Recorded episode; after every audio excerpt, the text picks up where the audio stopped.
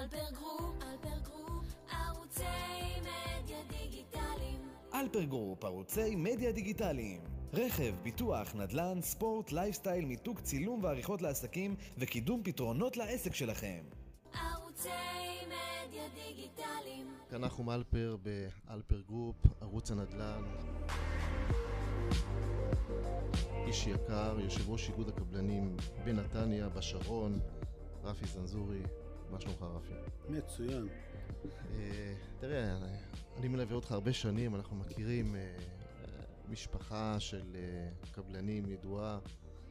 אביך, זיכרונו לברכה, היה בין, הקבלנים הראשונים בנתניה, נכון? שנות ה-60 שנות התחיל ה-60, לבנות. כן.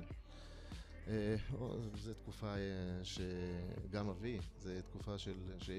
נתניה הקטנה. נתניה הקטנה.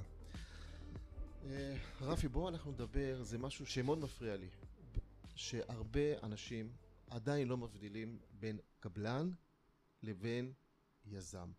והפרצה פה במדינת ישראל, זה כל, הרי הפעם, אנחנו דיברנו על זה פעם בשידור, כל אחד יכול להיות יזם, אבל, אבל להיות קבלן, זה, הוא צריך להיות רשום כדין וכחוק, ותבוא פה, ובוא תעביר עוד פעם, עוד פעם לכאילו מאזיננו, הנושא הזה, שכמה חשוב, לפני שהולכים לקנות דירה, לפני שהולכים לעשות משהו, שלבדוק את הנושא שאם באמת אותו קבלן הוא רשום ומתאים. ומתאים. אני, אני אסביר.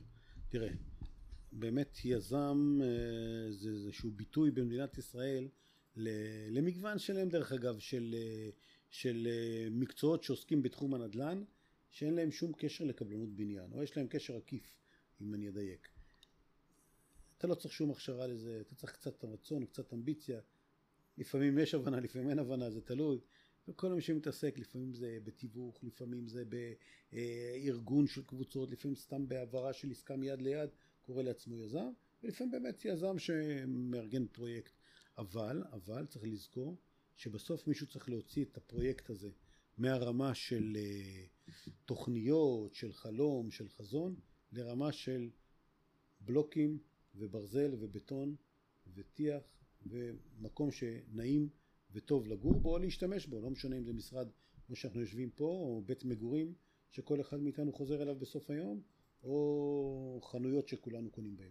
צריך קבלן מבצע לבצע את זה, קבלן זה מקצוע במדינת ישראל שהוא דורש רישום, הוא מוסדר על ידי רשם הקבלנים, על ידי חוק רישום קבלנים.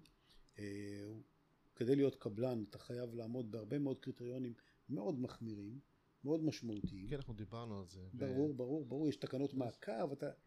זה גם, זה לא שאתה יכול פעם אחת לעבור את המבדקים, את המבחנים ולהגיד זהו. אתה בעצם נמצא במעקב של רשם הקבלנים במהלך כל הזמן. כמו שלא היית הולך ל... ל לא יודע, לטיפול שיניים אצל מישהו שהוא לא רופא מוסמך. משום מה בתחום שלנו הקבלנים יש תחושה שזה לא כזה חשוב. ואז אנשים שוכרים את שירותיהם של אנשים שהם לא קבלנים רשומים, ו...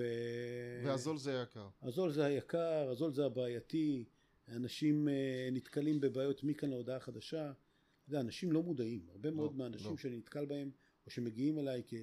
כיושב ראש ארגון הקבלנים כדי להתייעץ, זה בדרך כלל אחרי שהם כבר נתקלו בבעיות, ואז אני אומר להם, חברים, אין מה לעשות. הבחור הזה הוא חאפר, סליחה על הביטוי, הוא לא קבלן. בוא נדבר, אה, רפי, אה, ברשותך, הנושא של, של המחירים היום, כאילו בתקופת ה- הקורונה. דיברנו על זה חלק בשידור ואמרנו, אנחנו חושבים שיהיה עליית מחירים, ירדו מחירים, ירדו מחירי הדירות בצל המשבר. מה אתה אומר? אני, אז אני, אני אחדד את הנקודה. יש בסופו של יום שני הכוחות הכי משמעותיים שיש אה, בכל שוק בתחום הכלכלה, זה ההיצע והביקוש. כל אחד מאיתנו שנגע קצת בכלכלה בחייו יודע את זה. יש ביקוש גדול, המחירים עולים. אנחנו נמצאים כרגע בשוק שיש בו מחסור גדול בדירות, מצד אחד. מצד שני המחירים גבוהים. פה במדינת ישראל המחירים בה לא נמוכים. היה פה שר אוצר שזכה להרבה ביקורת, אה, ובאמת לא עשה הכל נכון, אבל היה פה מספר שנים, כחלון, שניסה להגדיל ב- בכל דרך את ההיצע של דירות, ואפשר להגיד שהוא קצת הצליח לעצור את עליית המחירים. צריך לזכור שלפני שהוא נכנס לתפקידו, כל שנה מחירי הדירות היו עולים ב-10-12 אחוזים. אז אני לא אומר שהוא הצליח להוריד כמו שהוא הבטיח וכן הלאה, אבל לפחות הוא הצליח לייצר איזושהי יציבות מחירים, הוא הצליח לעזור לחלק מהזוגות הצעירים באמצעות מחיר למשתכן שלו, יש לי הרבה ביקורת על ה... זהו, מה קרה? זה אנחנו, בוא, אתה רוצה קצת לתת אה, כאילו סקיצה על זה? מה קרה עם הנושא של אה, מחיר למשתכן. מחיר למשתכן ו... אני אגיד לך, מחיר למשתכן זה היה פתרון שהוא היה פתרון לא רע, אבל הוא לא יכול היה להיות פתרון יחיד. הוא נתן פתרון אה, קודם כל לסקטור מאוד מסוים, שזה זוגות צעירים. צריך לזכור שיש עוד הרבה מאוד גורמים שהם לא זוגות צעירים, משפרי דיור, הם עיקר השוק. זה אנשים שגרו עד היום בדירה מסוימת וצריכים עכשיו לעבור לדירה אחרת. וזה עיקר השוק. עיקר השוק זה לא אלה שבאים לקנות את הדירה הראשונה בחיים שלהם, אלא זה אלה שצריכים עכשיו להתקדם בחיים, גדלה המשפחה, השתנו הצרכים, השתנה מקום עבודה, מאה ואחת סיבות, ורוצים אה, לשנות את, אה, את הדירה שלהם, ומחיר למשתכן בעצם לא פתר לכל אלה את הבעיה בכלל. הוא טיפל אך ורק בזוגות הצעירים, הפוך, הוא הפנה את כל עתודות הקרקע של מדינת ישראל בשנים האלה לתחום הזה של מחיר למשתכן. זה מאוד מאוד מעוות את השוק לעשות דבר כזה. אני מבין את הסיבות שגרמו לכחלון ללכת לכיוון, אני חושב שזו הייתה טעות, היה צריך אה, לחלק את העוגה קצת אחרת, אבל זה, זה כבר נעשה.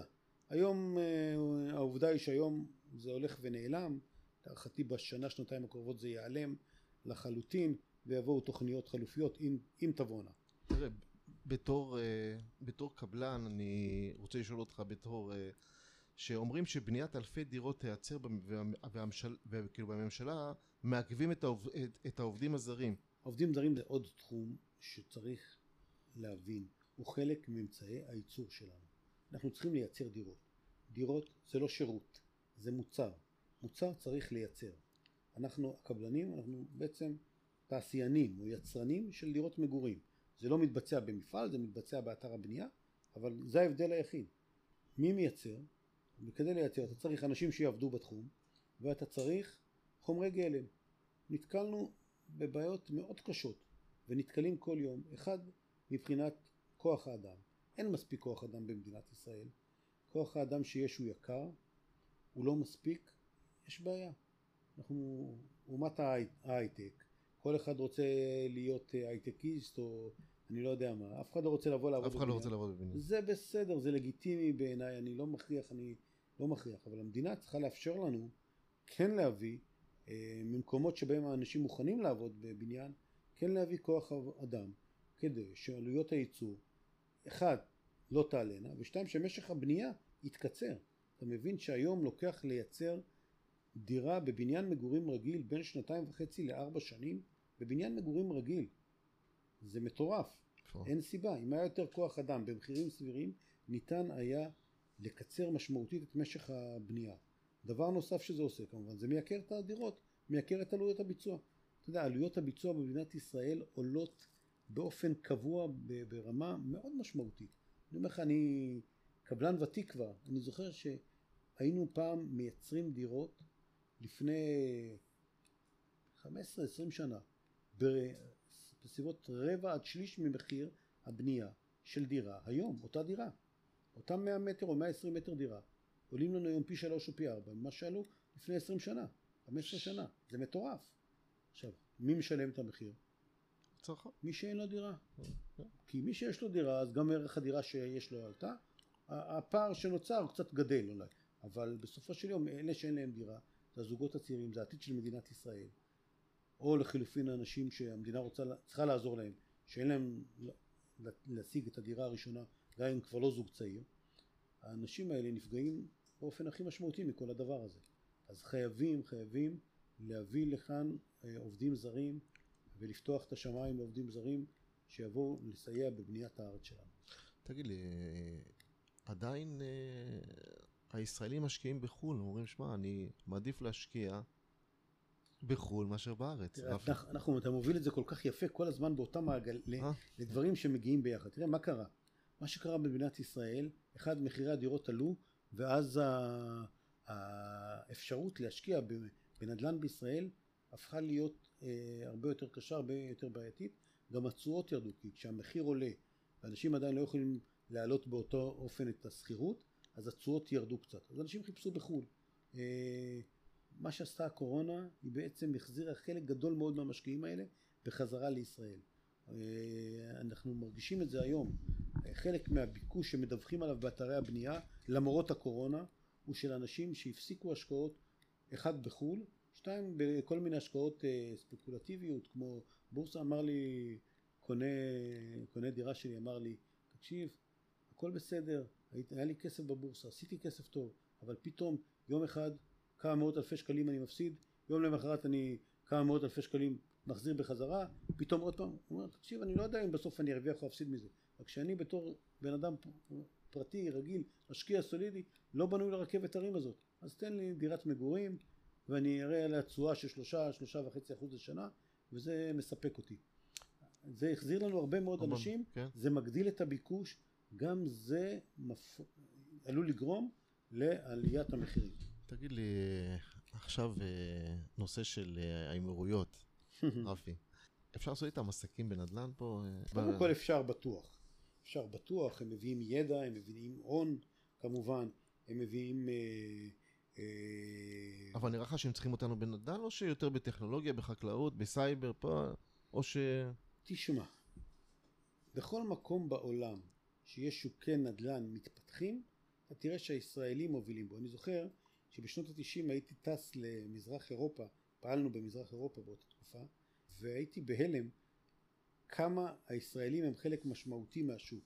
אם תסתובב בשוק הנדל"ן באזורים מתפתחים, בקוסטה ריקה, עדיין במזרח אירופה, היו שנים שבטורקיה, אה, ראית שהישראלים שם, כי לנו הישראלים יש את האופי היזמי, את החזון, את יכולת הביצוע, את היכולת, אתה יודע, הם זור, זורקים אותך מהדלת, אתה נכנס מהחלון, לא מכניסים אותך מהחלון, אתה נכנס מהגג, והיכולת הזאת שלנו היא מאוד משמעותית בתחום הנדל"ן, אז גם שם אני מאמין שהם אה, ימצאו ערך מוסף בשיתופי פעולה עם ישראלים.